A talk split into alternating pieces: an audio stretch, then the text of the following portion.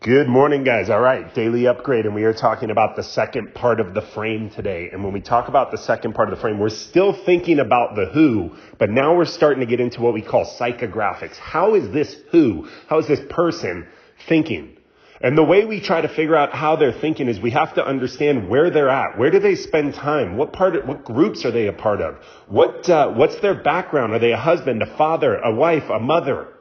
Because then we can start to play into the mindset of where they may be. And now we understand the physical, who they are, where they are. Now we get into the mental, what they're thinking, why they're thinking. So then when we try to get into a conversation, we're able to have this basis, this foundation for deep level conversation.